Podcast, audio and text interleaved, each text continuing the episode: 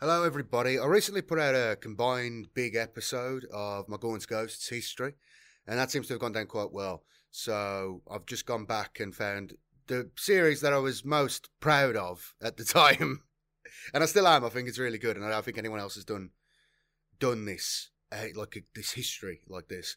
And of course, I was kind of experimenting with characters and stuff at the time and doing accents and things. So this is the first one I did where I fully did that. So yeah, I hope you enjoy this. This is just a, a combination of my old Ecclesiarchy series, which again I think has kind of got lost in the sort of mix of all the videos. So I just want to put it out now because I'm quite, I'm actually quite proud of this. I thought it was, I put a lot of effort into this and uh, I thought it was pretty good. So hopefully you enjoy this and um, new stuff is coming. Do not worry. Thank you all very much for watching. And uh, please give a like and subscribe and share this around if you think anyone will like it. And to everybody supporting the channel, thank you. I'll just say all this now so I don't say it at the end again. Thank you all very much. I'll be back again very, very soon. Hope you enjoyed this if you've never seen this before. And long time viewers, it's still good, right? It's still good. Come on. All right. Thank you all very much. Bye bye.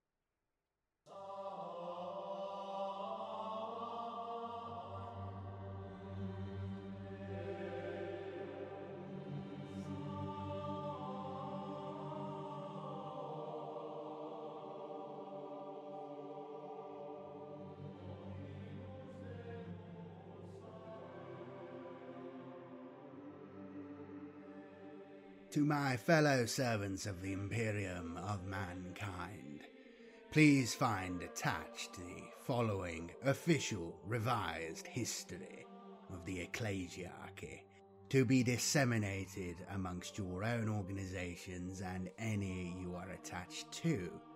Previous versions are to be eradicated from your records by any means necessary. Any queries regarding this revision should be forwarded to the office of the inquisitorial representative. Regards, Inquisitor A.B. Prince. The Adeptus Ministorum. The Adeptus Ministorum, or the Ecclesiarchy as it is generally known, is a massive organization founded on the worship of the Emperor through its preachers, confessors, missionaries, and cardinals, the ecclesiarchy controls the veneration of the masses, giving their homage and organized focus. The imperial creed, practiced by the ecclesiarchy and its billions of adherents, is the only official religion of the imperium Although the interpretation of the ecclesiarchy's rites and dogma can vary, any extreme deviance from its strictures is considered heresy and is dealt with severely. The ecclesiarchy has guided the servants of the emperor for nearly 10,000 years. But deep within its ancient records, its beginnings can still be traced. In the miles of catacombs beneath the ecclesiarchal palace, the dusty journals of past ecclesiarchs nestle next to scrolls containing the confessions of heretics and blasphemers. Deeper into the library, fully a day's walk from the nearest secret entrance, are the chronicles of Lord Vandire. Even further still is the Vault of Origins where the earliest records are kept. Dating back to the Horus Heresy, most of these scripts are kept within pulsating stasis chambers, their pages so brittle they can never again be read or turned. Their beautifully illuminated and illustrated leaves are cracked and torn with age, and the letters have faded into indistinct greys. The secrets of the vault of origins are imparted only to the most high ranking officials of the ecclesiarchy. Even the Inquisition are denied access to the burial chamber of history, lest they destroy the Ministorum's glorious past in their quest for knowledge and truth. The Horus Heresy Even before his internment in the Golden Throne, the Emperor was worshipped as a god by many members of the Imperium, especially on the more regressive planets rediscovered during the Great Crusade. Primitive peoples spoke of gods descending from the skies in chariots winged with fire, and of beings who could smite down a foe with a mere glance. Of course, such fanciful descriptions could apply to almost any Imperial servant landing on a planet in a dropship, but the Emperor's unique powers and presence meant that he was venerated as a living god wherever he passed. Then the torturous storm of the Horus heresy tore at the fabric of the Imperium.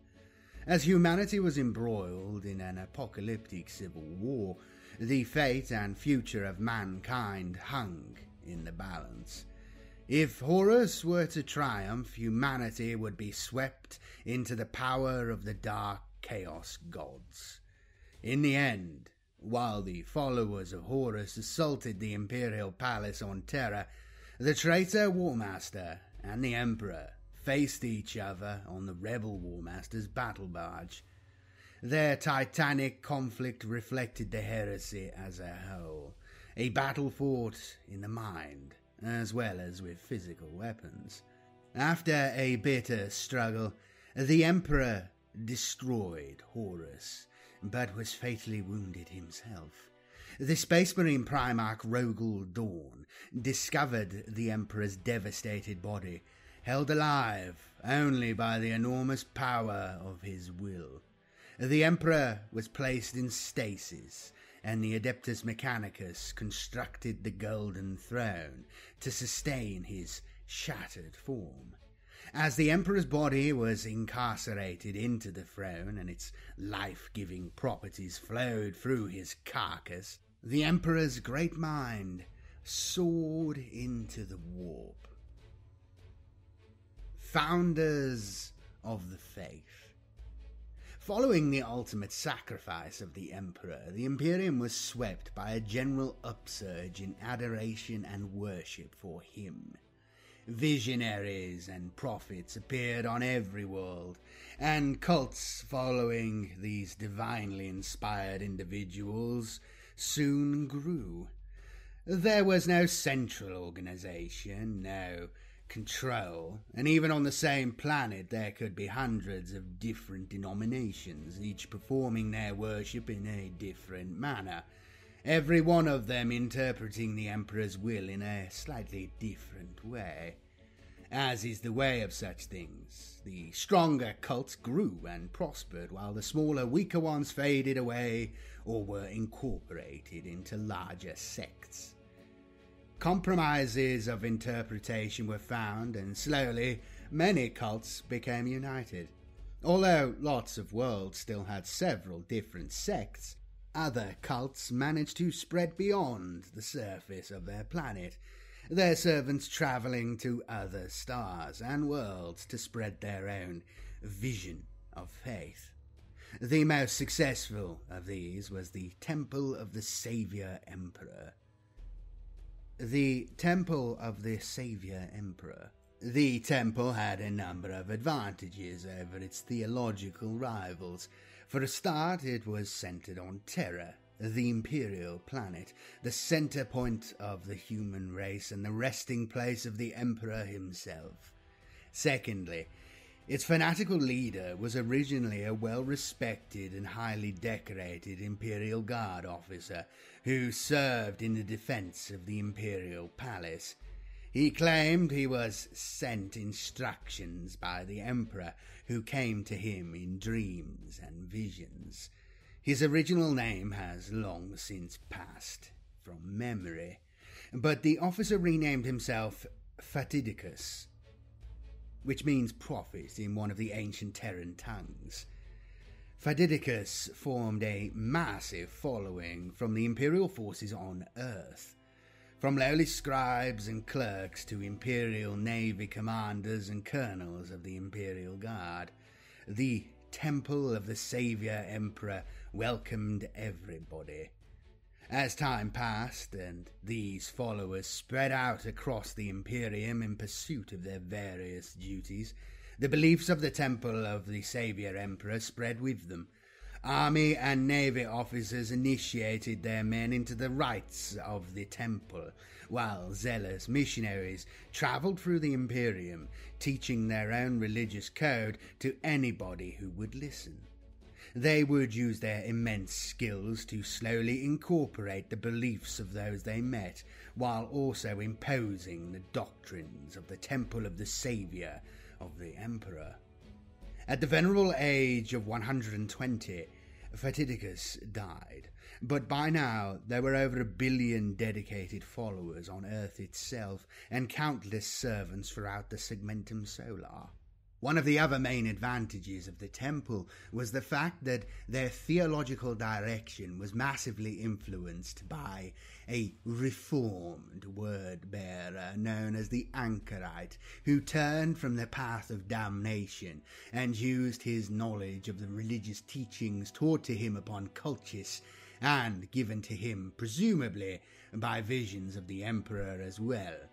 This gave the temple a far more sound, theological, and philosophical background compared to many of their competitors.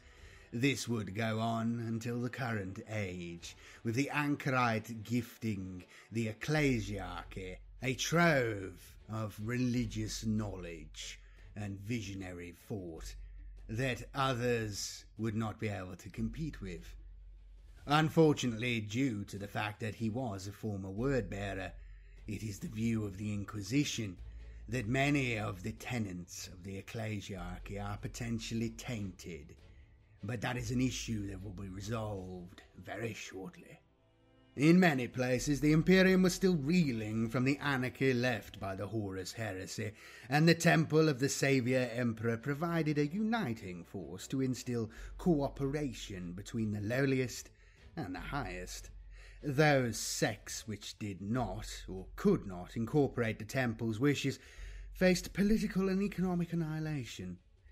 The population would be roused to cast out the unbelievers, and on many worlds this persecution turned to violence. Although always openly abhorring the more excessive deeds performed in its name, the temple of the Saviour Emperor's power grew and grew. This process of integration and merging continued into the start of the 32nd millennium, until almost two thirds of the Imperium was united behind the Order.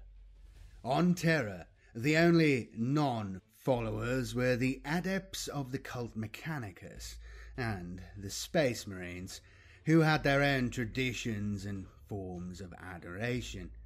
Early in the 32nd millennium, the Temple of the Saviour Emperor was recognized as the official religion of the Imperium and was given the title of Adeptus Ministorum. A couple of centuries later, the head of the Ministorum, the Ecclesiarch Venerus II, became a High Lord of Terra, and over the next 300 years, the importance of the ecclesiarchy became such that the ecclesiarchy's seat on the Council of the High Lords was made permanent. The Adeptus Ministorum grows. With the backing of the Adeptus Terra, the ecclesiarchy continued to increase its hold over imperial citizens and soldiers at a phenomenal rate. Those who refused to join the Ministorum were declared unbelievers and banished from their communities, or even executed as heretics. The Adeptus Ministorum split the Imperium into areas called dioceses, each led by a cardinal who controlled the missionaries and preachers of hundreds of worlds. As the size of the Ministorum grew, a whole subsection of the establishment became devoted to the logistics of running such an immense organization. Archdeacons and deacons coordinated the construction of shrines and temples, and founded the principles on which tithes would be paid, and their servants maintained the majestic edifices rising up all across the Imperium. Only one other order posed a threat to the power of the Ecclesiarchy. Founded around the planet Dimmamar, the Confederation of Light was a penitent faith that believed the sacrifice of the Emperor should serve as an example to everybody. Their ideas of poverty and humble living directly contradicted the teachings of the Ecclesiarchy. In the views of the Ministorum, sacrifices were made by the citizens. The Ecclesiarchy made its sacrifice in other ways than raw money and wealth. The Confederation of Light was powerful, and the Ministorum's missionaries could do little to penetrate the sect's followers. Finally, the Ecclesiarchy, with the unanimous vote of the High Lords of Terra, declared the First War of Faith. The Confederation of Light was declared a heretic assembly, and forces of the Navy and Imperial Guard, along with thousands of untrained followers who wished to serve the Emperor in the righteous conflict, were brought in to eradicate this spiritual threat. Although the odd cell and shrine escaped the forces at the Ecclesiarchy's disposal, as a working religion, the Confederation of Light ceased to exist. The dominance of the Adeptus Ministorum was complete. By the end of the 33rd millennium, with the exception of the planets controlled by the Adeptus Mechanicus and the Space Marines, every imperial world had its cathedral dedicated to the Emperor. Thousands of shrines dotted every planet, and the tithes and collections of billions of followers flowed into the Ecclesiarchy's coffers. This money was used to build even larger temples, to outfit the shrines in the most lavish decoration, and to fund more wars of faith to maintain the Ministorum's control. Wars of Faith and crusades. The major difference between a war of faith and a crusade are its origins and who takes part. A crusade is ordered by the authority of the High Lords of Terra and generally involves all the different organizations of the Imperium, including Space Marines, Imperial Guard, the Imperial Navy, the Adeptus Ministorum, and the administrative forces of the Adeptus Terra. A war of faith is by command of the Ecclesiarchy alone, and primarily concerns only members of the Adeptus Ministorum and the followers of the Imperial Creed. Aside from this general distinction, the two overlap considerably. The object of a crusade, whether it is the extermination of an alien race or the subjugation of rebellious imperial worlds, is generally considered to be an affront against the emperor and therefore is declared a war of faith by the ecclesiarchy. When a war of faith is announced, the ecclesiarchy will declare the objectives of the war and declaim the heretic, godless targets of the emperor's wrath. However, this is more a matter of stirring popular support than anything else. Almost all crusades are additionally dubbed wars of faith. Space Marine crusades are another matter entirely and are never wars of faith. Not all wars of faith are crusades. Sometimes the ecclesiarchy is allowed to pursue its own ends without outside interference. There are true wars of faith when the ecclesiarchy prepares to battle an enemy for the sake of its beliefs rather than to quell a rebellion or to occupy an alien held planet. When not part of a crusade, wars of faith are funded and organized solely by the ecclesiarchy and contain only warriors from the Adepta Sororitas and Frateris militia, led by members of the Frateris clergy. The ecclesiarchy does not have supreme authority to order wars of faith. The adventure must be approved by the other high lords of Terra. Wars of faith are sometimes assisted by forces of the other high lords and even armies of the Imperial Guard. Wars of faith can be conducted against factions within the ecclesiarchy who have been deemed heretics, or may take the form of punitive attacks against alien races. Wars of faith may even be conducted against unexplored regions of the galaxy and comprise a multitude of missionaries and the forces to protect them as they bring the light of the Emperor to the faithless. This history continues in part two with the age of apostasy and the reign of blood.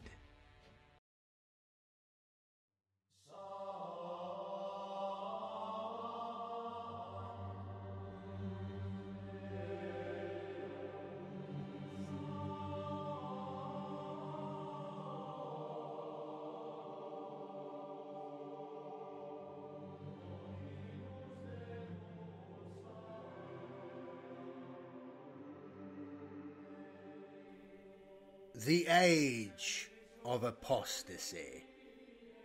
The power of the ecclesiarchy spread into every facet of imperial life. From the humble miners and clerks, through imperial guard and navy officers, to planetary governors and high lords of Terra themselves, everybody was adherent to the imperial creed, in theory at least. Frequently, the High Lords would take their lead from the views of the ecclesiarch, believing that he was the mouth of the emperor, a belief the Ministorum did nothing to contradict. Soon the ecclesiarchy was indirectly dictating imperial law, organizing armies, deciding which threats gained priority, and where to direct imperial resources. As the grip of the ecclesiarchy grew, elements of the Imperium railed against such control. In the High Lords' councils, the Fabricator General of the Adeptus Mechanicus opposed the will of the ecclesiarchy, and the chapter masters of the Space Marines also viewed imperial orders with doubt. Following their lead, the Administratum began to fight against the pervasive force of the ecclesiarchy. Angered by their loss of control, the Administratum began to re establish itself as the commanding, binding power within the Imperium. So began a feud that has lasted 7,000 years to the present. The Administratum exercised its influence in a number of ways, undermining the authority of the Ecclesiarch influencing votes in the Council of the High Lords and positioning its own loyal followers in powerful posts. From the late 34th to the early 35th millennium, the power of the ecclesiarchy waned. Following the election of a series of disastrously weak and incompetent ecclesiarchs, the administratum managed to wrest much of its control back from the ministorum. As time passed, the administratum gained dominance once more. To the populace at large, the ecclesiarchy was as mighty, all seeing, and powerful as ever. But behind the scenes, the administratum was dictating the agenda of the Holy Synod. In an attempt to escape the clutches of the High Lords of the administratum, Ecclesiarch Benedin VI move the Holy Synod and the upper echelons of the Adeptus Ministorum to the planet of Ophelia 7 in the Segmentum Tempestus. This had been Benedin's diocese as a cardinal and was possibly the richest planet after Terra and Mars. The ecclesiarchal palaces on Ophelia covered nearly 90,000 square miles and soared 4,000 meters into the sky. They were only rivaled by the imperial palace on Earth. Separated from the designs of the administratum by sheer distance, the power of the ecclesiarchy grew again, with a succession of punishing increases in tithes, the resources of the Ministorum reached its height. The cardinals of different dioceses competed with each other to erect the most magnificent monuments, to build the largest and most ostentatious temples and cathedrals. The purges of so called heretical cults increased significantly, as any opposition to the word of the ecclesiarch was ruthlessly crushed. Separated from the administratum, the ecclesiarchy began to form its own fleets of interstellar ships and armies. The Frateris Templars as these forces came to be known, numbered many commercial transports and warships and dozens of fighting armies, each of which rivaled an Imperial Guard regiment in strength. All the while, the administratum buildings on Earth were left to ruin and crumble. In the middle of the 35th millennium, nearly 300 years after moving to Ophelia, Gregor XI was elected to the position of ecclesiarch. A deeply spiritual man, Gregor was seen as the next step in the ecclesiarchy's growth, a fresh outlook to spur on what had increasingly become a stagnant Holy Synod. However, the cardinals were totally unprepared for what would come next. Gregor announced that the Adeptus Ministorum would return to Earth. Although this was vigorously opposed both within and outside the ecclesiarchy, Gregor felt that the true centre of the faith should be Terra, the home world of humanity.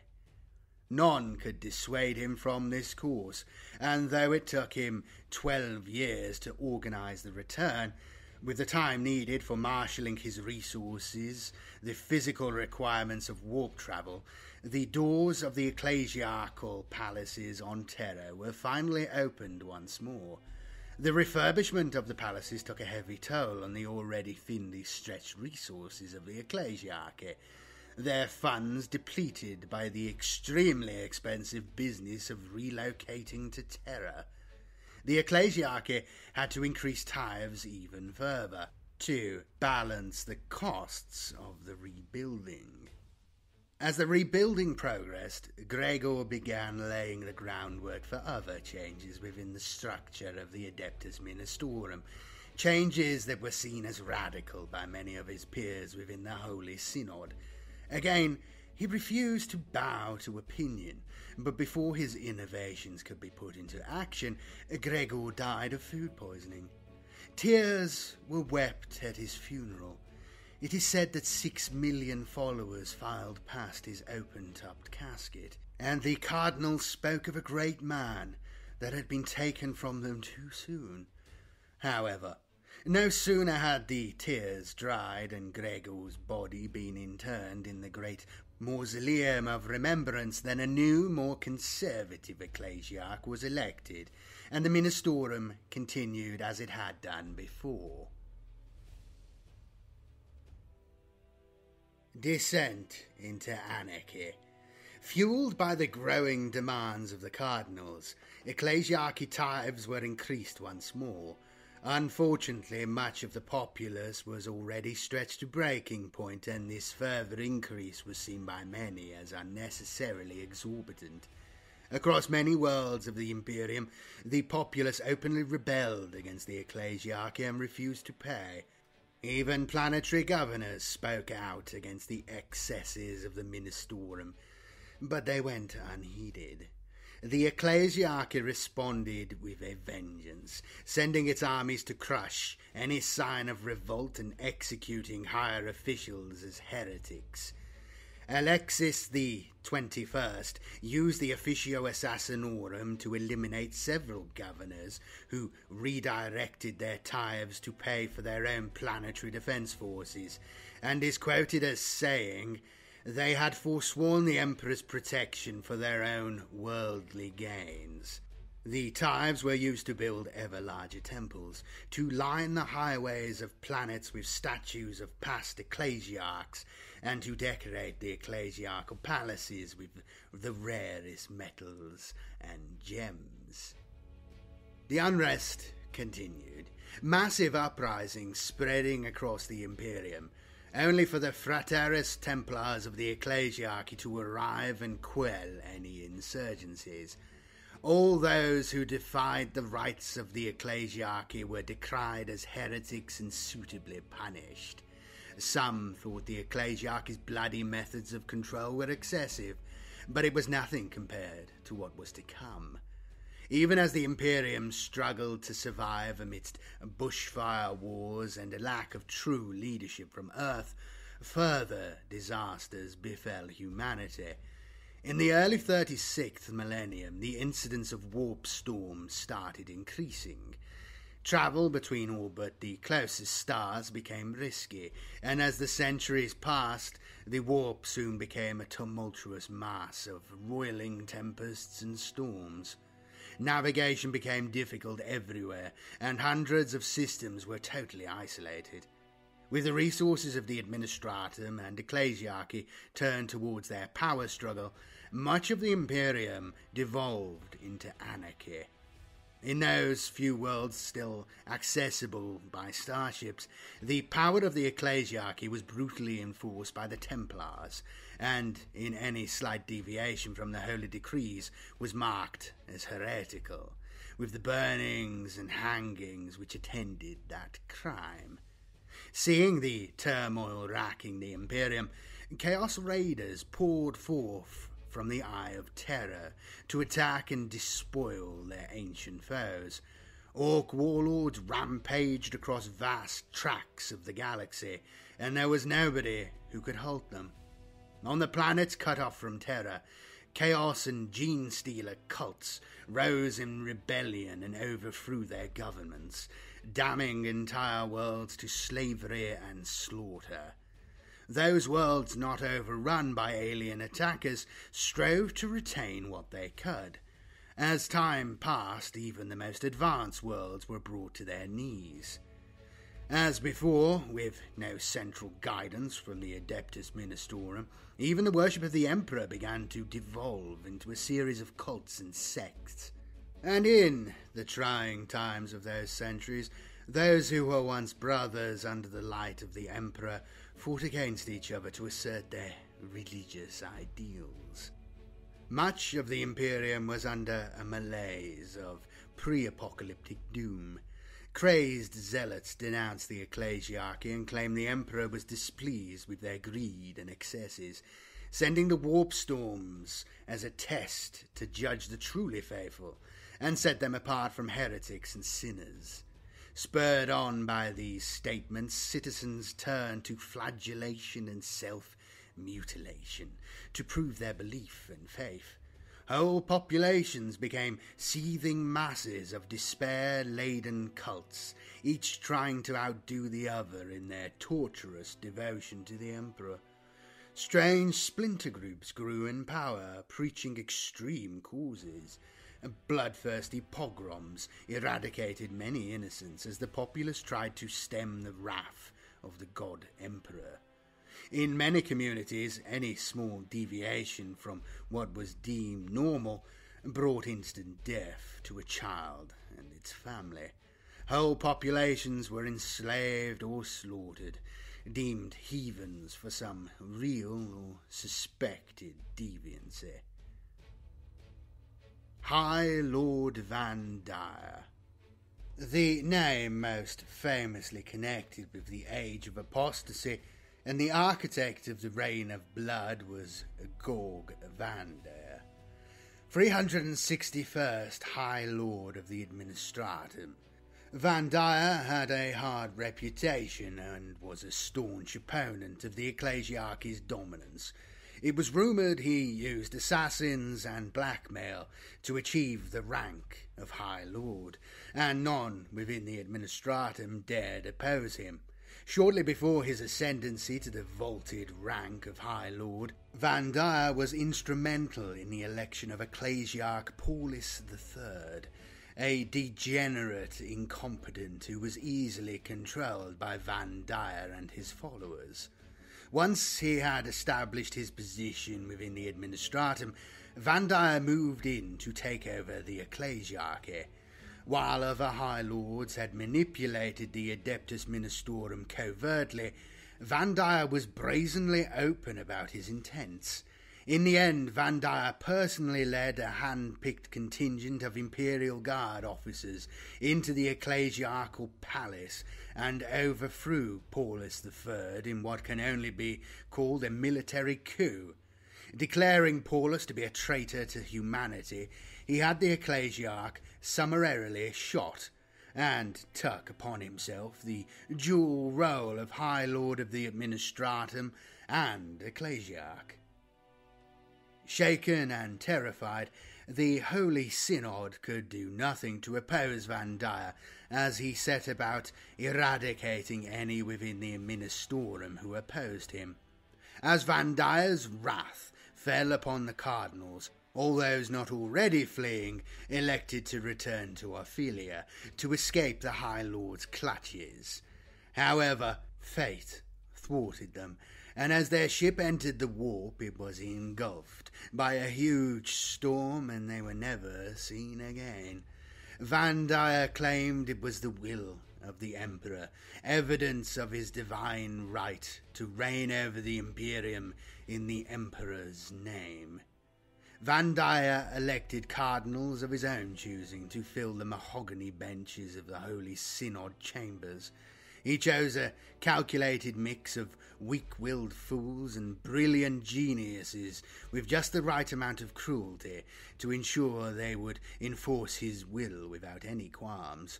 The High Lord now had total, unopposed control of both the ecclesiarchy and the administratum.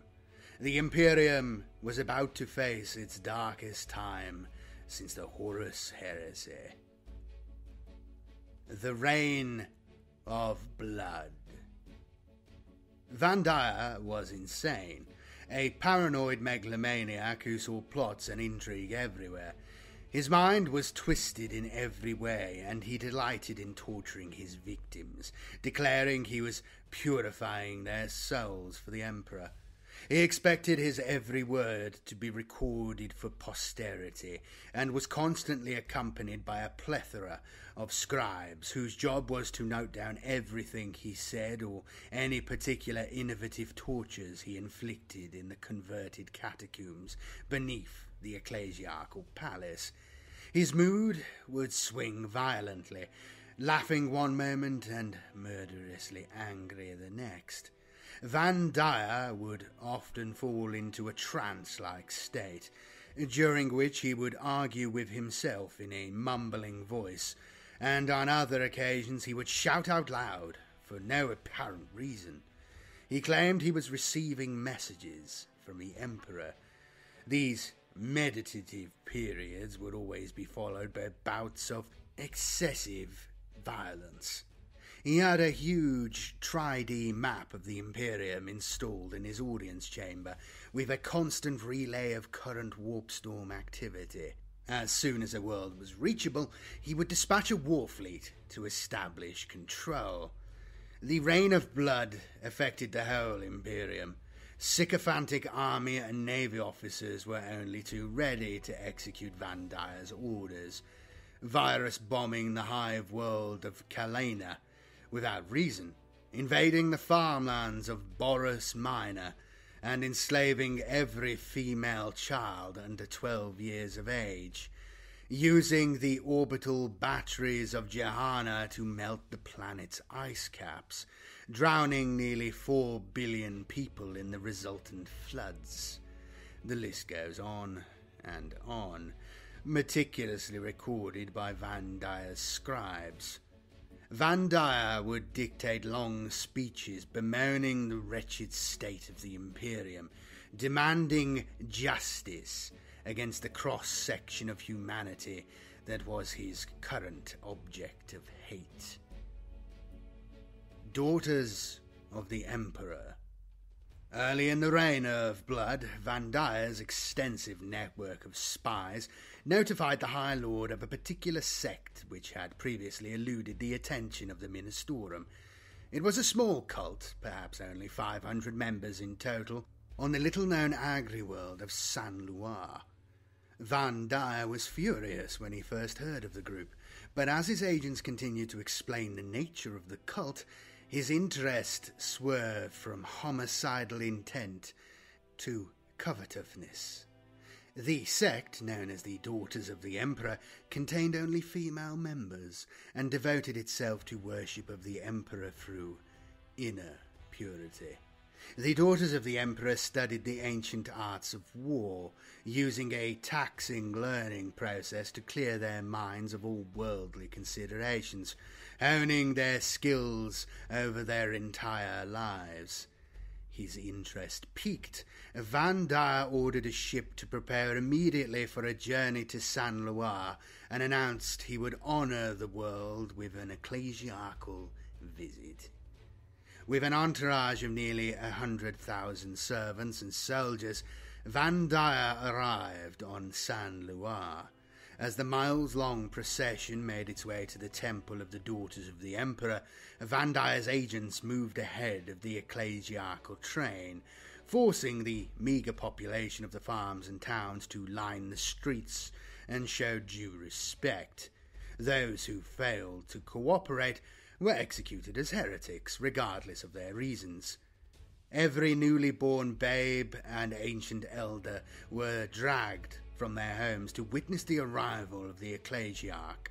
The crowds were supplied with laurels and gifts to present to Vandire, showing him their scented flowers and crying their praise at gunpoint. Hollow vids of the various ceremonies performed by Vandire were spread throughout the accessible Imperium, and the propaganda was used to further enforce the power of the ecclesiarch. Upon reaching the temple, Vandire found the gates barred against him and was informed by a young daughter of the Emperor that the order did not recognize his authority, expecting the customary explosion of rage and destruction. Vandire's terrified functionaries feared for their lives. However, Vandire had anticipated such an insolent response and had already considered the solution. He ordered the daughters of the Emperor to witness a feat that would prove he had the favour of the Emperor. With a small bodyguard of men, Van entered the temple and was conducted to the main hall. Before the assembled order, Van knelt in supplication to the Emperor, praying for his protection, clutching the ecclesiastical rosarius in both hands. Standing again, he ordered one of his guards to shoot him with a las pistol. The officer refused at first, begging with Vandire not to endanger himself. Vandire's response is quoted as, There is no danger. I have the Emperor's protection. Do you doubt that? The officer had no answer to such a question, loaded as it was with subtle malice and the threat of punishment he duly raised his pistol, aimed at the ecclesiarch's chest, and pulled the trigger. As the bolt of energy struck Vandire, there was an explosion of light, blinding all who stood in the hall. As they recovered their senses, they saw Vandire standing totally unharmed in the centre of the chamber, leaning on his bone walking cane. Almost as one, the guardsmen and the daughters of the Emperor fell to their knees in worship. As he later boasted to his scribes, Vandire had gambled that the isolated daughters of the Emperor would have never heard of a Rosarius or the conversion field generator it contained. Taking oaths of fealty from the daughters of the Emperor, Vandire elevated the sect to the position of ecclesiastical bodyguard and took them back to Terra with him. From then on, the warrior women became his personal retinue of soldiers and companions, and Vandire renamed them the brides of the Emperor. They were trained by the best teachers in the Imperial Guard to combine their own skills with the modern weapons of war, and word of their dedication to the protection of Vandire spread through the Imperium. They were his constant guardians, and his silent executioners, who would kill with a word from their lord.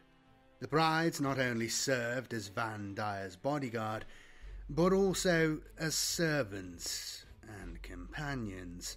They tasted the High Lord's food, fed him when he fell weak with illness, nursed his frail body, and entertained him with singing, dancing, and other more exotic skills.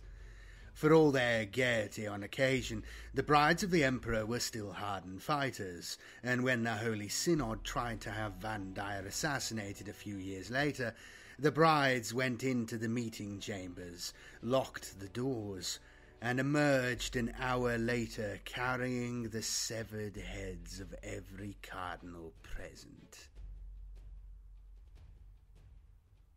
This history continues with Sebastian Thor in part 3.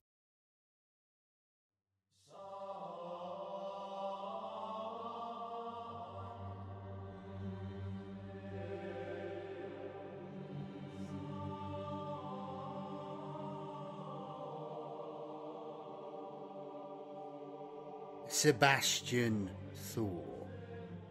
The violent repression and wanton slaughter continued for seven decades after Van ascension to the ecclesiarchal palace. The resources of the Adeptus Ministorum were directed towards bloodthirsty pogroms and the building of immense new monuments to the Emperor and Van. For instance, the Purge of Lastrati, on the hive world of Lastrati, a sect known as the Divine Army gained control. Their rigid code of behavior was ruthlessly enforced. Any person suspected of even the slightest digression would be hideously tortured and then executed. Whole swathes of the population were eradicated by genetically attuned viruses which picked out particular traits which did not conform to the divine army's image of a human being. Millions were enslaved and worked with no food or water until they died, running huge factories and mining ore from the depths of Lastrati. So many died that later gangs of slaves, hundreds of thousands strong, were used to dispose of the bodies before their own rotting carcasses were added to the funeral pyres that blackened the sky. The flames weren't restricted to the dead either and the burning of heretics in one hive reached such terrible proportions that it is claimed the highest dune outside its walls is made entirely from the ashes of humans. It is known locally as the Hill of Heretics. The pilgrims who visited Lastrati can also see such sights as the Plain of Purity, 2,500 square miles backed four feet deep with polished bones, each individually inscribed with the litanies of faith in tiny letters. These are not heretics, but the bodies of the faithful who were laid out in masked open graves so that the emperor could see those who had been loyal. Then there is the path of damnation, stretching for 5,300 miles. This road is lined on both sides with gibbets every pace. Hung from these are the bodies of blasphemers who spoke out against the tortures and burnings. Such was the carnage wrought by the divine army that when contact was re established with the Imperium, Uh, there were only two and a half million inhabitants left on a world that had originally boasted a population of 14 billion. These kind of religious excesses were not rare by any measure. Vandire's insanity was ever directed outwards, and though distant planets boasted mile high spires and cathedrals, the Terran palace itself was allowed to fall into decay once more. Whole wings of the sprawling building collapsed from the weight of centuries, and the immense chandeliers and incense burners of the audience chamber were allowed to gutter and die. While the rest of the Imperium glowed with the radiance of gold and platinum and sparkled with the light of millions of rare gems, Vandire's own domain became a dark lair of shadows and dank, chilling winds. Dust lay knee deep in places. The ancient relics were tarnished and stained. Tapestries became torn and mildewed, and rats and other vermin left their trail across the priceless rugs and carpets. Occasionally, just a single candle would be lit in the enormous expanse of the great hall, with only the odd footfall betraying the presence of the brides of the Emperor in the darkness. Even during the day, the patina of grime and filth on the stained glass windows let through only a trickle of sunlight. When sweeping rains cleaned the outside of the windows, a shaft of brighter light might play about the floor of the great hall. But at this time, Vandire would retire to his chambers and sit for days on end in complete silence. The High Lord fell into long, nightmare ridden sleeps, crying out in hysterical screams. His ancient body was pumped full of drugs and elixirs to keep the inevitable diseases and depredations of age at bay. However, with the guns of the brides of the Emperor always ready to obey his will, the crippled High Lord still commanded with an iron fist. In his more lucid moments, the ailing Vandire could be heard muttering about the light, and the writings of his scribes recorded that his fear of light seemed to grow with every passing day. It was with trepidation that a young agent appeared on Terra, coming back from the northern reaches of the galaxy, around the planet of Dimmamar. His report was disturbing to the High Lord's advisers and caused Vandire to break into a fit of apoplectic rage. Dimmamar had denounced the High Lord as a traitor of the Imperium, and the ancient rites of the Confederation of Light were being reinstated throughout the diocese. The name of one man was heard again and again all across the segmentum obscurus.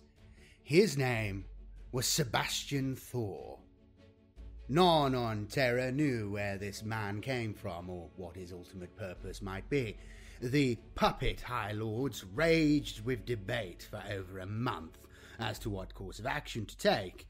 After his initial outburst, Vandire withdrew into himself more than ever, and for most of the council meetings, would be seen huddled in the velvet and ebony throne of the ecclesiarchy, surrounded by the ever vigilant brides of the emperor, his eyes staring at nothing. As more news came in of the revolt, it became clear that things would have to be stopped soon. Within three months, another 80 systems had declared their loyalty to the Confederation of Light, and only the weight of the Ministorum's armies and fleets in other sectors prevented similar occurrences all across the northern reaches.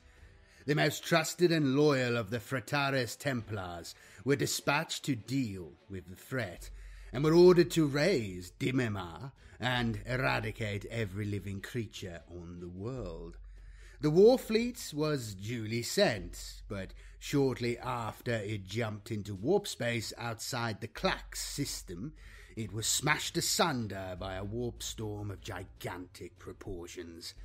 The last astropathic transmission reported white arcs of energy tearing apart the hulls of the ships, the power of the storm literally twisting men and machines apart turning soldiers inside out and disintegrating everything. The Clax system had been cut off ever since by the swirling tempest, and it is claimed that those who pass close by can still hear the screams of the dying and feel the panicked last thoughts of the astropaths echoing through the whole region. It is an area of ill omen, now known as the Storm of the Emperor's Wrath. With this huge blow to the ecclesiarchy's military power, the whole of the Segmentum Obscurus erupted into rebellion. The cardinal's palaces were stormed by frenzied converts who tore down the hangings, burned the icons, and smashed the ornate stained glass windows. Through all the madness, the name of Sebastian Thor still kept appearing. Who was this shadowy figure who seemed intent on the destruction of the ecclesiarchy, and with that the Imperium itself? Perhaps he was some form of vessel for the gods of chaos, another Horus attempting to enslave humanity once more. Or maybe some other vile alien influence controlled him, one of the many creatures of the warp, or one of the immensely powerful elder races hitherto undetected. As more information was relayed back by the Ministorum's agents, the High Lords were stunned by the news. Thor was no demonic entity intent on corrupting the Imperium. He was just a man, born in the Dimmamar Schola Progenium habitat. Interrogations of old companions revealed that he had been a devout, if somewhat introverted, follower in his early life. However, Thor recently claimed to have visions of the Emperor and warned that disaster was befalling mankind. It was claimed that Thor had cast an old preacher from the pulpit in the middle of a prayer session and denounced the ways of the ecclesiarchy. With an eloquence and charisma the informants could not explain, Thor spoke to those present, reaching into their hearts and minds with his words. News of the incident spread, and soon thousands travelled to hear Thor's sermons, and went away with a new religious zeal burning in their souls, spreading the message even further. Members of the Heretic Confederation of Light approached the young man in secret, and in his next service he openly declared his loyalty to the sect. Thor was brought before the Imperial commander, Gaius Welkonin, and spoke of his visions and dreams, and of his ambitions to rid the Imperium of Vandire's tyranny. No one could explain what raw power was held in Thor's voice, but the governor immediately swore his loyalty to Sebastian Thor and placed Dimmamar's army at his disposal, as the adept had requested. As word spread, anarchy embroiled the Segmentum Obscurus, and desecration, looting, and wanton destruction erupted. Although Vandire's spies were exposed and driven out with startling efficiency, it became clear that Sebastian Thor's army had grown to over five million followers within the space of a year and the huge entourage was slowly making its way through the Imperium towards Terra. Even some of the surviving Frateris Templars joined his forces. Many legends sprang up around Thor and his long journey, and miraculous events were attributed to his presence. Some of this can be explained by the oratory skills of the young adept, such as the way the population of the planets he passed through would gather their resources to feed and house his immense following. Others remain true mysteries, like the navigators' tales of the utter calmness of the warp as they journeyed from system to system. Though the rest of the galaxy was still embroiled in the raging tempest that had engulfed the Imperium for many hundreds of years, the massive fleet of the Confederation of Light passed through the warp without hindrance. The Paternova of the navigators dubbed him Abstractia Preomnis, master of the warp. The news of Sebastian Thor spread from Segmentum Obscurus to other parts of the Imperium. Distance exaggerated the message, and soon Thor was being hailed as a godlike being. With much of its armed might destroyed at Clax, the Adeptus Ministorum could do little to stop system after system, diocese after diocese, from swearing loyalty to the new wave of belief centered around Thor. And despite fierce opposition from many cardinals and confessors who saw their power, traditions, and whole way of life being destroyed, Thor's creed converted millions of followers. Cooperation and sacrifice became the doctrine of those who heard Thor's impassioned speeches delivered from different planets along the route to Terra. Although many opposed Thor, all across the Imperium the tide had changed against Vandire. The masses had been pushed too far, and this time they had a leader to unite behind. The Wars of Apostasy. More disturbing news was to reach the Council of the High Lords. Until now, the Adeptus Mechanicus and the Space Marine chapters had played only a small role in the age of apostasy. The vagaries of warp travel made any long distance journeys hazardous at best and impossible in some areas. Instead, the Adeptus Astartes' planets and the forge worlds of the Adeptus Mechanicus became fortresses amidst a sea of anarchy. These organizations were on the defensive, protecting the few systems they could from the ravages of the Age of Apostasy and the carnage of Vandire's reign of blood. Of all the Imperium, it was these small empire like enclaves which survived the whole epoch with the least harm inflicted the guardianship of the Adeptus Mechanicus and Space Marines, protecting them from the worst events of that terrible era. With the news of Sebastian Thor and the spread of the Confederation of Light, many Space Marine chapter masters in the Segmentum Solar and the nearest sectors of the rest of the Imperium began voicing their support for this movement. The Adeptus Mechanicus issued a summons for the High Lords to account for themselves and to indict and execute Vandire as a traitor.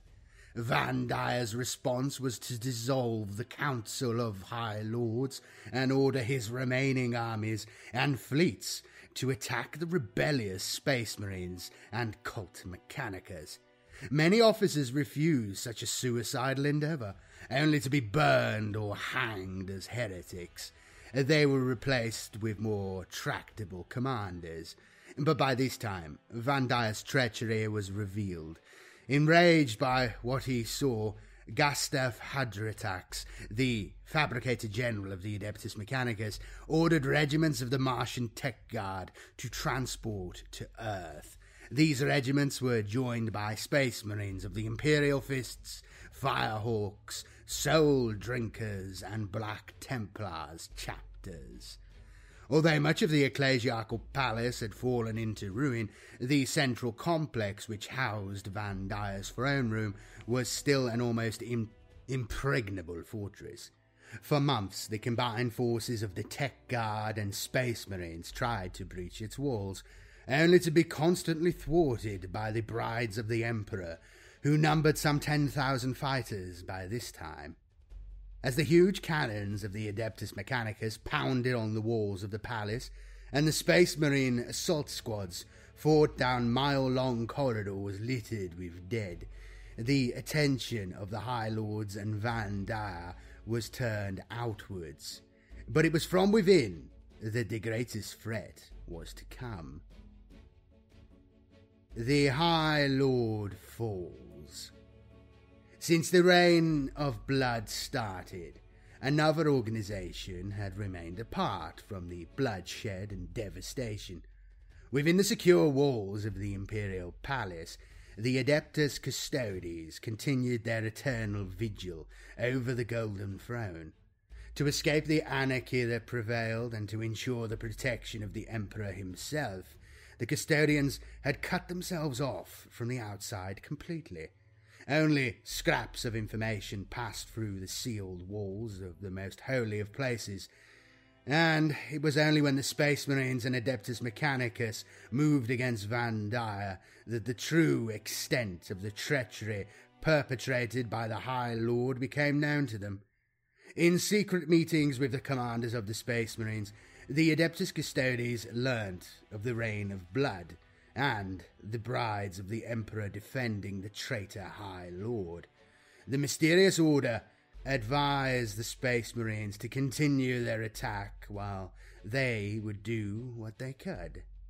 The defences of the ecclesiastical palace were no obstacle to the Adeptus Custodes, with their lifelong knowledge of the imperial palace and its thousands of miles of hidden conduits and secret corridors. A small contingent of custodians, led by a centurion of the companions, made its way into the very heart of Vandire's domain. Surfacing not far from Vandire's audience chamber, they were confronted by the brides of the Emperor. Calling for a truce and a parley, the centurion laid down his weapons and walked unarmed to meet the guardians of Vandire. For an hour, he made an impassioned plea for the brides to revoke their oaths, striving to convince them that they were fighting for evil, not the Emperor. However, they were not to be swayed by his arguments, and the nameless centurion had only one option left. Leaving his men as hostages, the centurion guided their leader and a bodyguard of five female warriors back into the tunnels. The brides of the Emperor were soon lost within the dark, twisting maze, but the silent centurion led them unerringly into the heart of the imperial palace. Eventually, they emerged into dim light once more and were met by the companions who guarded the gate, the secret entrance to the chambers of the Golden Throne itself. The centurion explained what was happening, that the warrior women were about to enter the most sacred place in the galaxy, and he would bring them before the Emperor himself. They were to see what no one but the Space Marine Primarchs and the Companions had seen for six long millennia. The Centurion warned that to speak would be to die, and led them to the golden light spilling from the open portal. What they saw was never recorded. The companions swore the brides of the Emperor to secrecy. It is rumoured they did indeed witness the Emperor himself held immobile in the flowing energies of the golden throne. What passed between them and the companions is also a matter of myth. But when they stepped from the gate once more, their eyes burned with unparalleled anger and hatred. Without a word, the centurion once more led them through the dark places of earth, this time leading them directly back to the audience chamber. Their leader, Alicia Dominica, spoke of the treachery of Vandire and his depraved corruption of the ecclesiarchy, but most of all, she spoke of his twisted perversion of their order. Burning with shame and anger, they renounced the name of brides and once again became the daughters of the Emperor. All the time, Van had stood oblivious to the revolt around him, studying the tri-D Imperial map. Looking up from his introspection, he blinked in surprise as he noticed the assembled warriors around him. The distant sound of gunfire had faded as their message was passed through the ecclesiastical palace. The 4,000 fighters who had survived the onslaught of the Space Marines and Tech Guard slowly filed into the massive hall. Vandire launched into a bloodthirsty tirade, explaining which systems needed to be crushed, issuing orders for fleets to be sent to eradicate Thor and his following. However, Even Vandire's scribes had deserted him, and he was left alone in the audience chamber with the vengeful daughters of the Emperor. Alicia Dominica confronted Vandire. Her words are now engraved upon the black marble sarcophagus that contains her body. You have committed the ultimate heresy. Not only have you turned your back on the Emperor and stepped from his light, you have profaned his name and almost destroyed everything he has striven to build. You have perverted and twisted the path he has laid for mankind to tread. As your own decrees have stated, there can be no mercy for such a crime, no pity for such a criminal. I renounce your lordship. You walk in the darkness and cannot be allowed to live. Your sentence has been long overdue, and now it is time for you to die. Dominica drew her power sword and held it aloft for all to see. Vandire glanced around the assembled warriors, his brow knitted in confusion. Shaking his head slightly, the High Lord whispered his last words. I don't have time to die. I'm too busy. The power sword slashed down, beheading the traitor High Lord in one stroke and cleaving his Rosarius in two. The reign of blood had been ended. Reformation. The ecclesiarchy reborn. Although Vandire's reign of blood ended with the death of the High Lord, the age of apostasy was to continue for many centuries. Much of the Imperium was still racked by warp storms, and all manner of small empires and kingdoms were being carved out by imperial commanders and cardinals. The Segmentum Obscurus was the most stable, since the gifted Sebastian Thor had begun his pilgrimage to Earth. However, with no Council of High Lords and no ecclesiarchy, there was little hope that the rest of the Imperium could be swiftly restored to its former power. The Space Marine chapter commanders and the fabricator general of the Adeptus Mechanicus set about resurrecting what remained of the High Lords of Terra.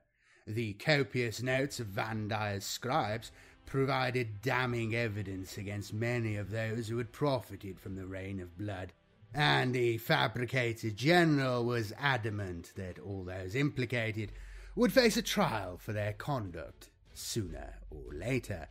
Many of the organizations were encouraged to purge their own ranks, such as the navigators and chartist captains, Imperial commanders were promoted from within the ranks of those who had opposed Vandire, while other high lords were vindicated by their peers and duly kept their seats in the council.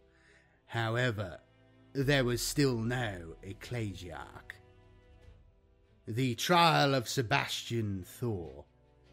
Messages were sent to Sebastian Thor, requesting that he journey immediately to Earth his reply was simple, explaining that he had more work to carry out in the northern reaches before he could continue his journey to Terra. A fast transport ship was sent to collect Thor, but again he refused the invitation, insisting that he was not yet ready. Exasperated, the High Lords issued a decree declaring Thor a traitor and demanding he stand trial on Terra for various seditious activities against the appointed officials of the Emperor.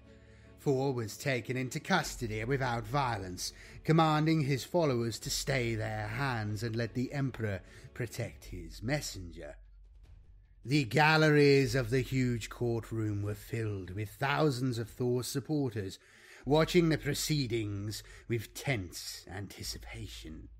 The poor and wealthy alike travelled from all across the Imperium to witness the trial of the Emperor's latest saviour. The Judicium Terran became a focal point for the faithful, and the end of long pilgrimages. Many of those who set out arrived months or even years after the trial had finished, but were determined to complete their journeys and show their support for Thor.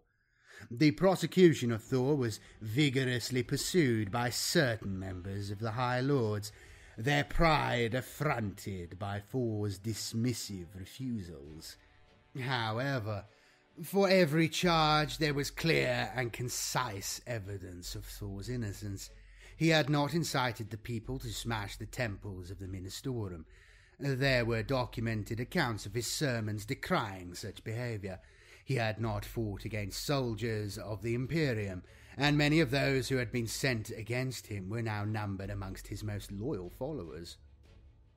Finally, after two months, the trial came to its end. The High Lords consulted each other for three days, debating what to do with this charismatic young man. It was the Captain General Excelsior of the Adeptus Custodes who delivered their verdict. After explaining that Thor was found innocent of all charges brought against him, Excelsior explained the dire need of the Imperium for a new ecclesiarch. Since Thor had been proved totally innocent of even the most petty crime, he was an obvious candidate to fill the post in such a time of spiritual need. The crowds roared their approval, thanking the Emperor in his divine wisdom for sending Thor to deliver them. Speaking quietly, Thor declined the offer, and the council erupted into chaos. While the other High Lords ranted at one another and at Thor's impudence, and the watching supporters gasped in despair and disbelief, Excelsior took Thor aside and spoke to him. Although no one truly knows what the Captain General said to Thor, it is widely believed to have been You will leave Terra as an ecclesiarch, or you will not leave Terra at all. As the hall fell silent once more, Thor announced that he would take on the mantle of the ecclesiarch, but only on certain conditions. He was to have the full backing of the High Lords whenever he needed it. He would make changes to the organization of the ecclesiarchy, and they would trust him in his actions. He also wanted to continue as he had been, moving across the Imperium, preaching to the people directly. It was as an orator that the Emperor had guided him, and with his sermons and prayers he would unite the Imperium under the Emperor once more.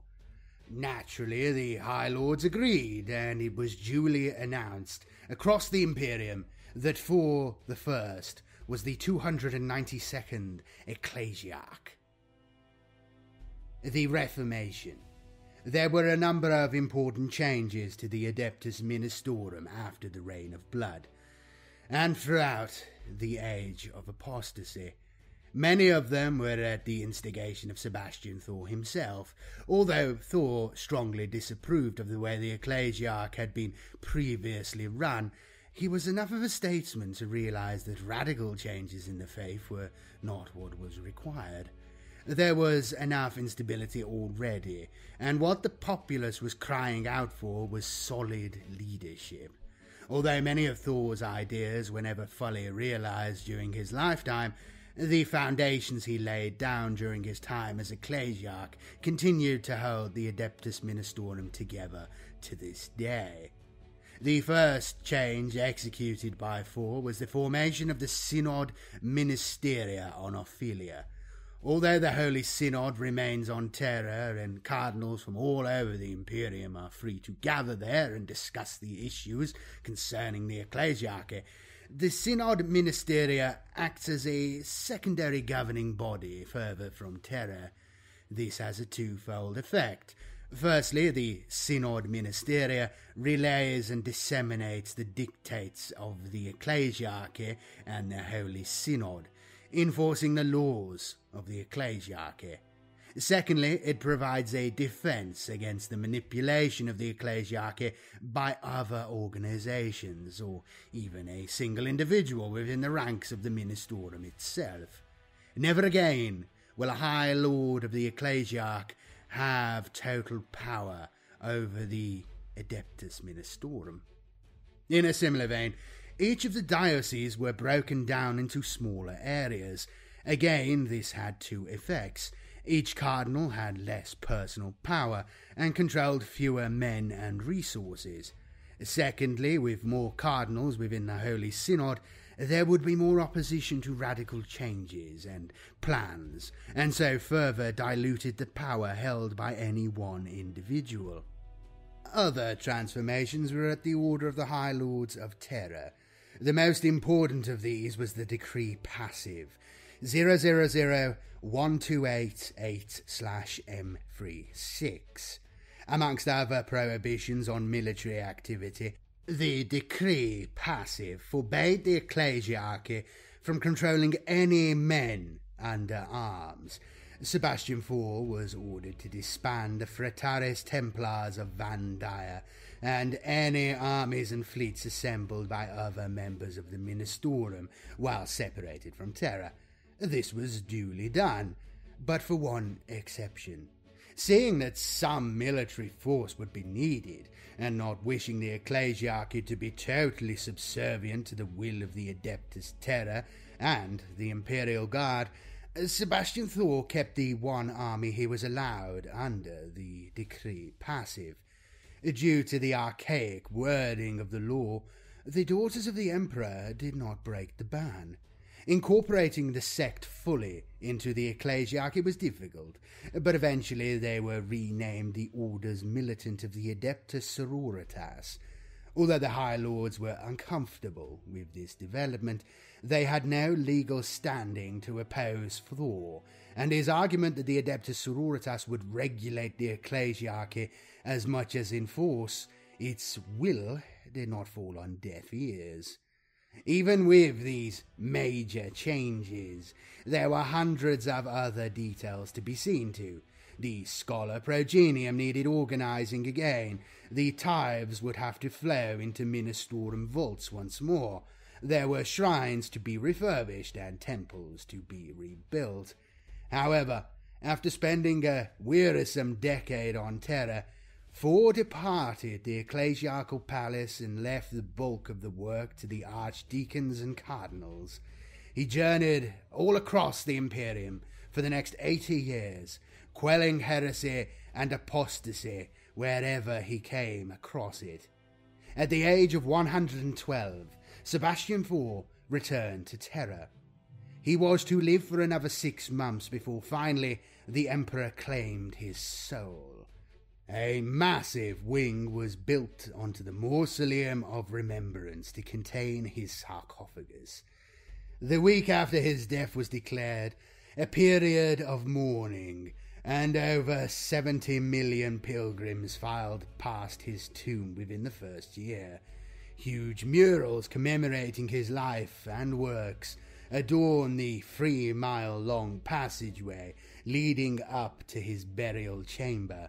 The people of the Imperium still travel to Terra to gaze upon the face of the Emperor's most faithful servant. This history concludes in part four with the plague of unbelief.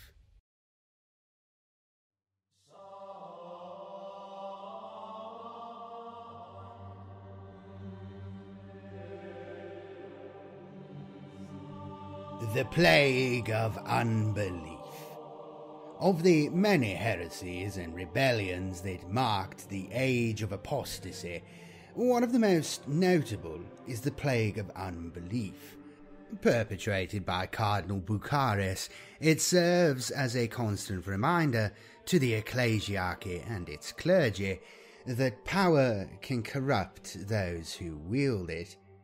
It is the lament of the ecclesiarchy that Bucharis' zeal, determination, and courage could not have been turned to the betterment of humanity rather than his own advancement. The apostate cardinal. A few decades after Sebastian Thor's ascension to the ecclesiarchal throne, Cardinal Bucharis headed a diocese centered on Gathalamor, to the galactic southwest of Earth. Gathalamor was not a rich diocese, but Bucharis, driven by jealousy of his peers' achievements, vowed to build one of the largest temples to the Emperor's glory on his cardinal planet After brutally enslaving the population of Gathalamor, Bucharis still needed more men and resources. Using an army of thugs and cutthroats, he conquered the nearby world of Randar. With access to the richer mines of that world, Bucharis's wealth grew. It was also in the Randar system that Bucharis joined forces with the renegade Navy Admiral Sahala and a colonel of the Regalian 25th Imperial Guard Regiment called Gasto. With Imperial Guardsmen and Navy warships at his disposal, Bucharis carved out a small empire to the galactic west of Earth, and within the next seven years, fifty star systems had fallen under his control. Bucharis's realm was cut off from much of the Imperium by a dense concentration of warp storms, and news of Sebastian Thor's ascension and the reorganization of the Ecclesiarchy had not yet filtered through. As Bucharis now controlled interstellar travel in his empire, he continued to suppress any information regarding the events on Earth. Bucharis Bucharis announced that the ecclesiarchy had fallen, corrupted by traitors and heretics. Using evidence from the time of Vandire, he declared himself the true mouth of the Emperor, and declared himself the head of the Adeptus Ministorum. To those who heard his elegant speeches, Earth was a lost cause, and Gathalamor was the centre of faith from then on. The plague of unbelief spread, and Bucharis's teachings became the word of law.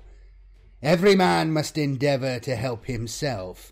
Those who cannot do so are less than human and a burden to mankind. They must be cast aside. Was a popular quote from the Cardinal, met with thunderous applause wherever he finished sermons. People were taught to look after themselves before any other consideration to ensure their own survival. That was how the human race would endure, by each member striving for their own advancement. The weak would be left behind, and only the strong would remain.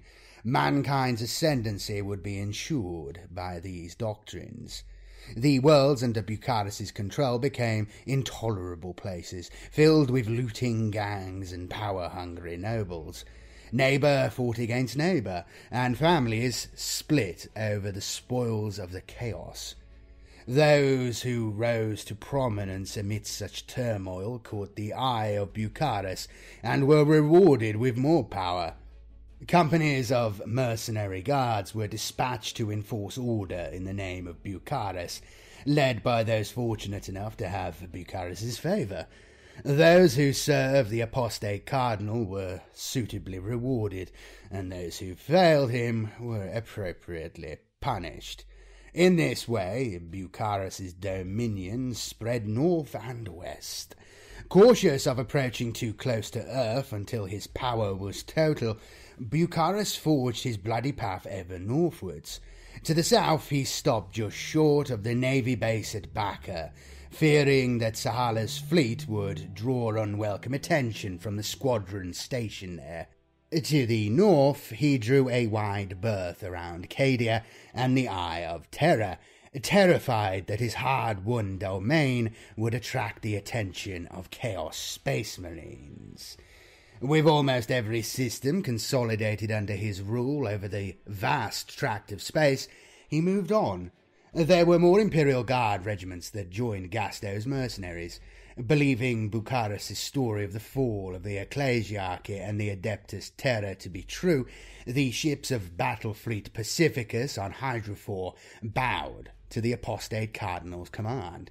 Bucharis was almost ready to take on the might of Terra itself, hoping surprise and cunning would outmatch the superiority of arms held by his enemies. Fortunately, Bucharis was to make a grave error. The continuing northerly advance of Bucharis brought him into territories under the protection of the Space Wolves, Along with almost every other Space Marine chapter, the Space Wolves had elected to protect their founding world and patrol only the nearest systems. When Bucharis's immense fleet dropped from the warp to envelop the Albia system, it encountered the Space Wolves cruiser Claw of Russ as it was preparing to leave. After a brief battle, during which a Navy cruiser and a transport ship were destroyed, the Space Wolves jumped into the warp and escaped. Bucharis's arrogance cost him dearly. He dismissed the encounter with the Space Wolves as a freak chance, and soon was conquering more systems in the sector. However, the fifth system he dropped into after the battle held more than he bargained for. It was the star system containing Fenris, the home planet of the Space Wolves. Almost as soon as Bucharis's fleet disengaged their warp engines, the Space Wolves' war fleet attacked. Although outnumbered and outgunned by the larger Navy ships, the Space Marines tore through much of Bucharis's fleet before racing back in system. From there, they continued to launch hit and run attacks for the rest of the war. Despite two thirds of his fleet being kept occupied with the Space Wolves ships, Bucharis managed to launch an assault on Fenris itself. Many of the huge transport ships were destroyed by the raging storms in the upper atmosphere, while others were shot down by the defense laser batteries of the Space Wolves fortress. However, a landing zone was established, and thousands of renegade Imperial Guardsmen poured onto the ice world. Despite the adversity of the conditions, the bloodthirsty warriors under Bucharis's command vowed to exact revenge on the Space Wolves for their lost comrades. Captured Fenrisians were enslaved and put to work providing materials for Bucharis's army, they were forced to lay makeshift roads across the treacherous glacial flats and made to cut down the huge trees of Fenris's forests to provide fuel for fires and the versatile engines of the Imperial Guard tanks. However, the Fenrisians were not easily tamed, and they had to be guarded closely, lest they try to rise against Bucharis and strike at the army where it would be most damaging. Whole communities were slaughtered, and a few scattered farms were butchered for Bucharis and his officers to feast upon. The women were enslaved, and the young and old were slaughtered, and left for the large carrion crows that circle the skies of the inhospitable world. Bucharis's advance continued, and his huge columns inexorably ground towards the Fang, until the ancient citadel was surrounded more troops were transported to the system, and though many carriers were destroyed by the Space Wolves fleet with hit and run attacks, the valleys and mountainsides around the fortress swarmed with legions of the apostate Cardinal. Massive siege guns pounded day and night, the dark skies illuminated with thousands of flares and the coruscating energies of void shields. Explosions shook the mountain of Asaheim, causing more avalanches and destruction. Salvos from orbiting ships gouged chasms into the steep slopes, and yet the armored walls of the Fang endured. Sallies and counterattacks by the Space Wolves smashed the traitor siege works and annihilated their immense cannons, Surprise assaults by wolf scouts disrupted the supply lines, and for months on end the guns would fall silent for want of ammunition.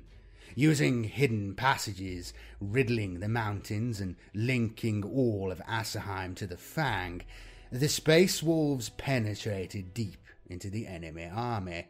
Screaming, blood curdling cries, the blood claws would attack the soldiers of Bucharis in the darkness of Fenris's forests, ripping their foes apart with their teeth and hands to conserve ammunition and power packs.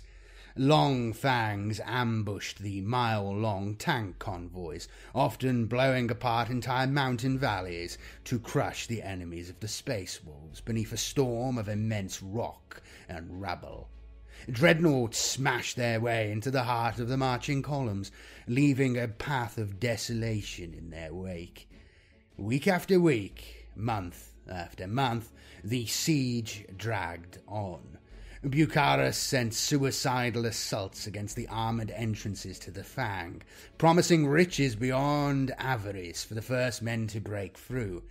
Every time the forces of Bucharis attacked, the Space Wolves repelled them, inflicting horrifying casualties.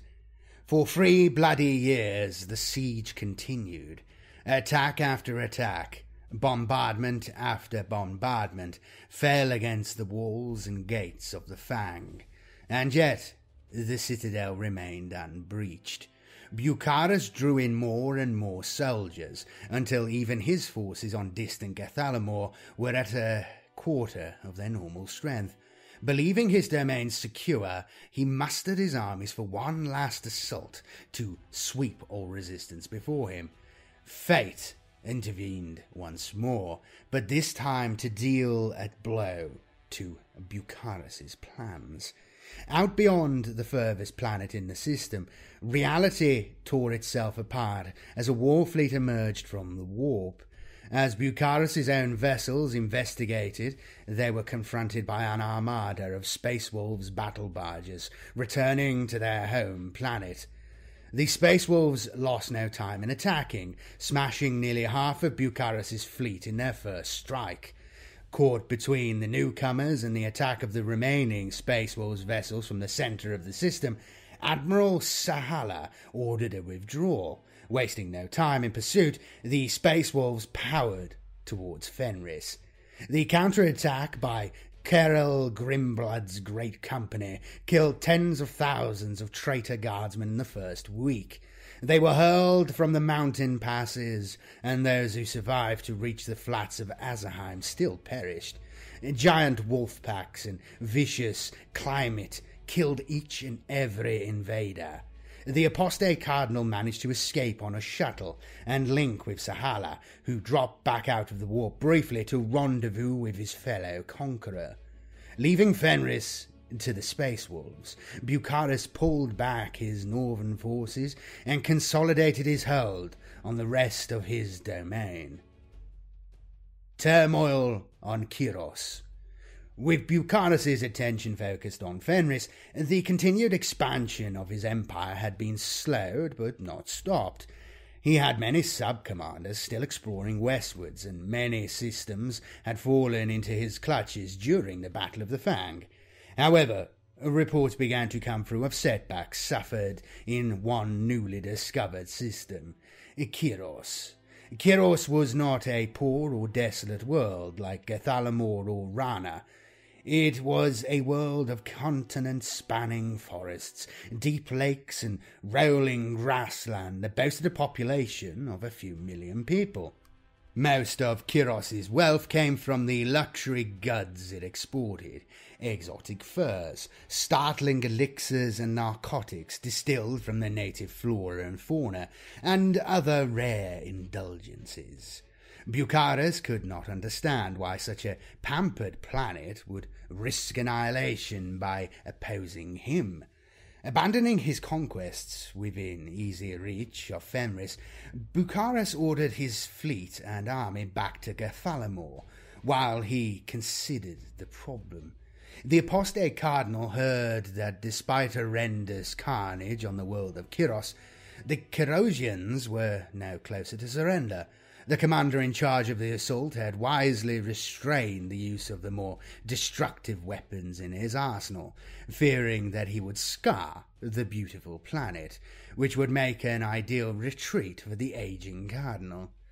Bucharis was pleased with the commander's foresight and sent him three extra companies of men, uh, confident that these reinforcements would soon be hunting the abundant game of Kiros, chasing down the prey over the rolling hills of the natural paradise.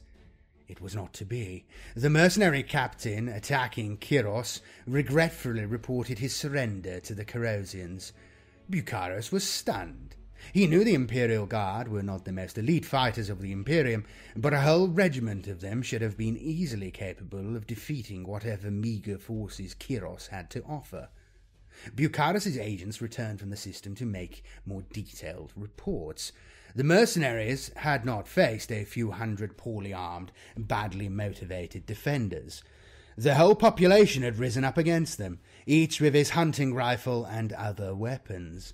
Millions of marksmen had riddled the hills and forests, ambushing the guardsmen and gunning them down in droves, before using the hunting trails and lodges to disappear into the wilderness once more. The whole countryside was hostile. There were no supplies. There was no respite and when a suicide squad had charged into the heart of the captain's camp and detonated homemade explosives, the army lost the will to fight on. The road to Gathalamor. Soon after Kiros, another world managed to successfully rebel, the mining planet of Guyan, the miners had cut down their guards with drills and hammers, clambering over a mound of their own dead to strangle their foes with the chains of their shackles. After Goyan came Dulcea, then Vorst. The rebellions were cutting a path through Bucharis's domain, straight towards Gathalamor.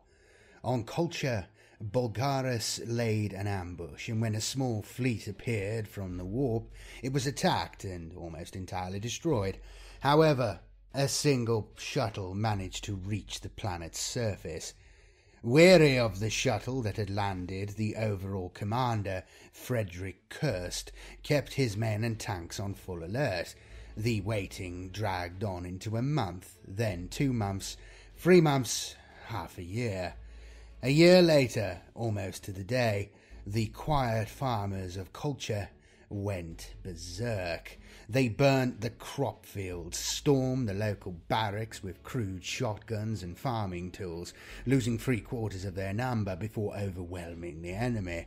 They stampeded their vast herds of gigantic gore beasts into tank companies, crushing the war machines under a thunderous storm of house sized animals. They dammed the rivers and flooded the towns where Kirst's men were billeted, sweeping away their own homes. Even the elderly and young children hurled makeshift grenades made from the local distilled fuel, setting light to the air vents of Leman Russ tanks and choking the crew inside. All across both continents, the people of culture stopped at nothing to rid themselves of their enslavers. Push from Culture, and then Lima Rogan, Trodor, and a score of other worlds, Bucharis's coffers began to empty more rapidly than they could be filled. Many of his soldiers deserted, and there was infighting and dissension, even within the higher ranks of his army. And still, the revolt continued, like an arrow aimed at the heart of the apostate cardinal.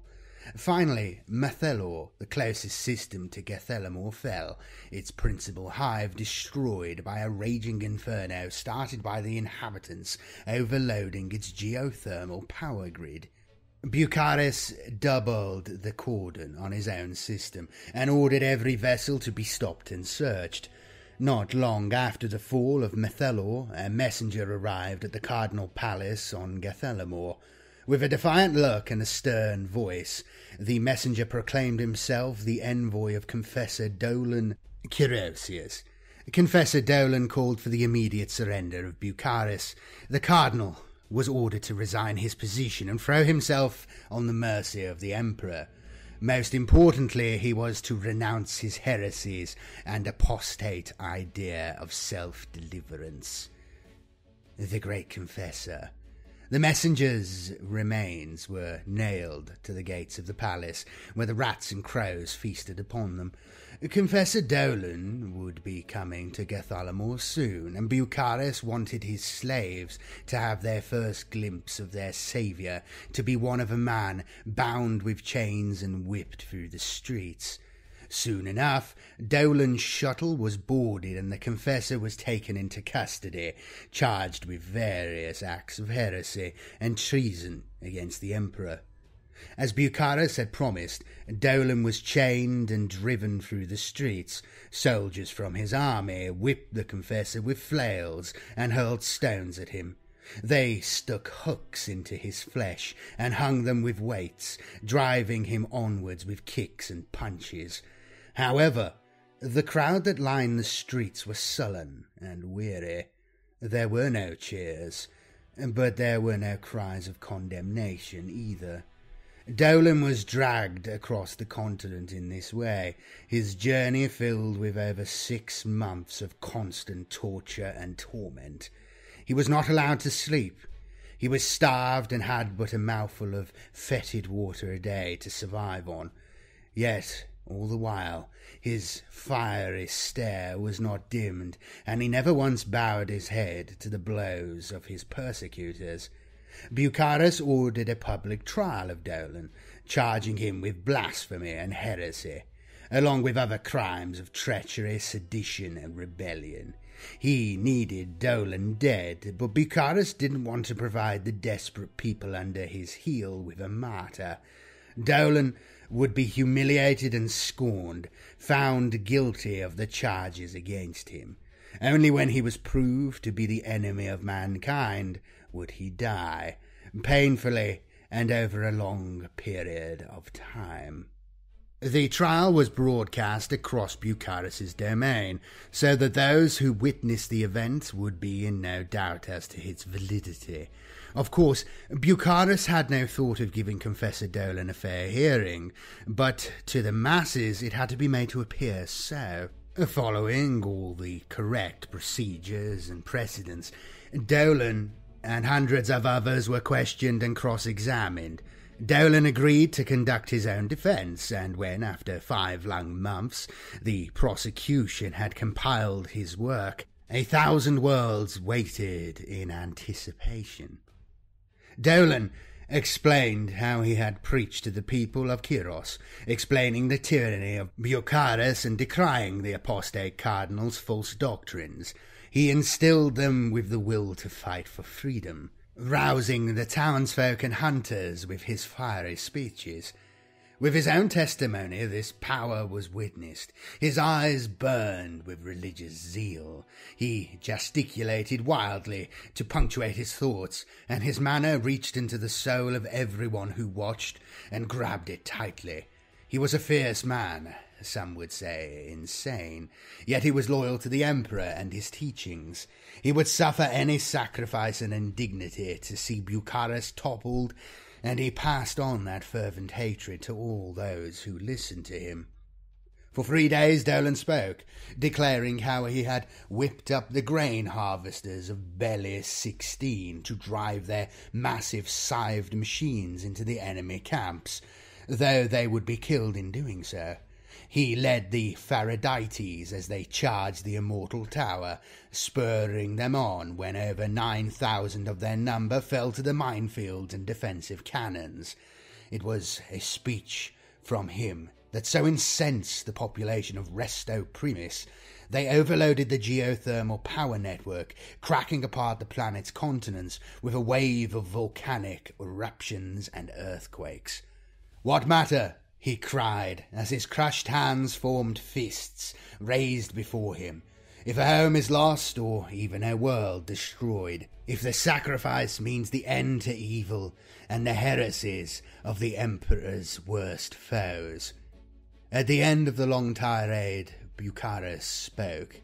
He explained that Dolan's own testimony had condemned him, that he had freely admitted to all the grievous acts and crimes he stood accused of, he had not denied a single charge. The cardinal addressed his followers, reiterating Dolan's flagrant opposition to the true authority of the ecclesiarchy. He called Dolan and his followers anarchists and idolaters, a threat to the stability of the entire imperium. Dolan's acts of rebellion and heresy left him no choice but to order the confessor's execution. Appealing for mercy, of the Emperor upon Dolan's soul, he commanded his men to take him to the dungeons. For almost eight long months, Dolan endured unknown torment at the hands of Bucharis's torturers.